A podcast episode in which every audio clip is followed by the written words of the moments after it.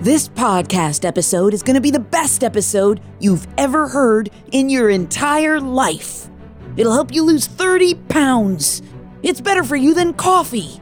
It'll give you healthier joints, improve your attentiveness, and will make you $350,000 in just two minutes. Messaging is tough. You can certainly overdo it. You don't want to underwhelm either. How do we walk that fine line somewhere in between the two and give people the confidence that they need to buy what we have to sell? Welcome back to Why Are We Shouting? With me, Jill Salzman, here to help entrepreneurs get down to business. I want to talk to you about small business blunders, ways that entrepreneurs shine, and valuable lessons about growing your biz. Why? Because I run the number one platform that helps mom entrepreneurs to build better businesses. It's called The Founding Moms, and we're always looking for women like you who want to join our community so that you can get better at marketing, branding, and sales. It's a pretty awesome place. You can see it for yourself at foundingmoms.com. This week, let's make sure that your messaging is on point. You might think that you're saying everything you need to say in a way that it needs to be said. But are you?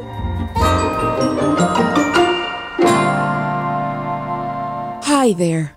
It's me, Jill, and I'd like to rearrange how you think about the messaging that you provide to your potential customers and clients. See, here's the thing it seems so simple. You know what your business provides to people. I mean, you run it. So you concoct some simple ways to tell people that what you sell is valuable. You might even get crafty and whip up copy that has people laughing, or thinking deeply, or nodding their heads in agreement. You post it to the socials. You send it out in a newsletter. You advertise it in all the places and get nothing back. Nada. Zip. Zilch. Often, this happens to business owners who interpret those results as they must not like what I'm selling. So, you rethink your product.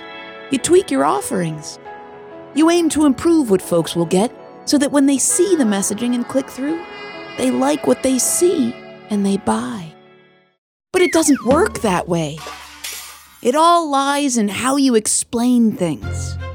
Fancy people call this positioning. Marketers will claim that the bolder, the better, so that you can sell your product for $2 billion in four days. Branding experts will try to convince you that it's not so much the messaging, it's that folks are getting the wrong idea because the copy is coupled with bad visuals. There's a lot of advice out there, but it's not just one thing, it goes way deeper. Let's say you run a community for mom entrepreneurs. and you know that your members need help. Help with their marketing, branding, sales, their sanity, and more. So you create messaging around that. Who wouldn't want to be relieved of the burdens of being a mom entrepreneur? Who wouldn't want to become an expert in marketing so that she can make more money? Our messaging at the Founding Moms used to say things like, and I'm paraphrasing, Hey, we're all about community. We can help you. But no one needs help. I mean, we all need help. But you don't walk around during your business day going, I really need help in this moment right now. If, if you do, it's usually reached a crisis point that goes well beyond the confines of this episode, okay? How many times have you said, I need help today? Like, no times at all. See? So we changed it a few years in. We learned from building a community that people love to congregate inside a community, not only for the actionable practical tips, but because they feel less alone. They want to get out of their home offices. They want to touch base with other people because brainstorming and conversation helps them to come up with new ideas or improve upon things they've already created. Our new messaging said something along the lines of, You don't have to do it alone. so that the people could feel the togetherness of our community right there in our messaging. But who wants to think of herself as a lonely person? I don't.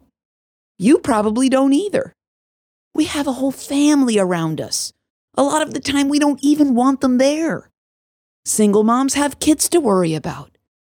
You would likely not describe yourself as lonely, except in rare moments when you're brainstorming by yourself and you could use an ear. But even then, you're not technically lonely. You just need an ear. With that new messaging, we were also selling negativity, telling people don't. It's really not the most positive. If you told me not to do something, I'd tell you not to tell me what to do, thank you very much. So, in an effort to make our communityness, that's not a word, more apparent, we failed. Recently, we launched a new message. If you head to foundingmoms.com, you'll see that it says, Build your small business with mom entrepreneurs like you. Ta-da! It's so much simpler than where we began. It's straightforward. And it took years to get there. We're still testing it out, and we're not sure that it resonates with potential members in the way that we want it to. But we're not done. We're gonna keep noodling.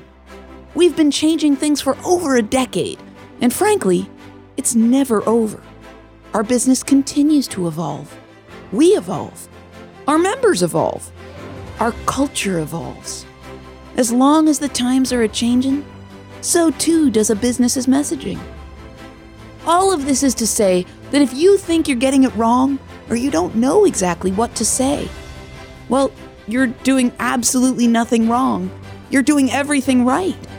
Keep that struggle up. Because the more you hone and tweak and edit and test, the faster you're going to get there. Although where there is, I still don't know. You don't call, you don't write. Do both, will ya? Text me at 708 872 7878 and leave me a message so that I can talk to you in a future episode. Then go to ratethispodcast.com slash why are we shouting and leave a review. Please. It helps other listeners discover these ridiculous stories so that they can build better businesses. Shout out to Lindsay, Aaron, and that one mom entrepreneur who understands exactly what we're trying to say for making this podcast with me. And thanks to you for listening. I'll see you next week.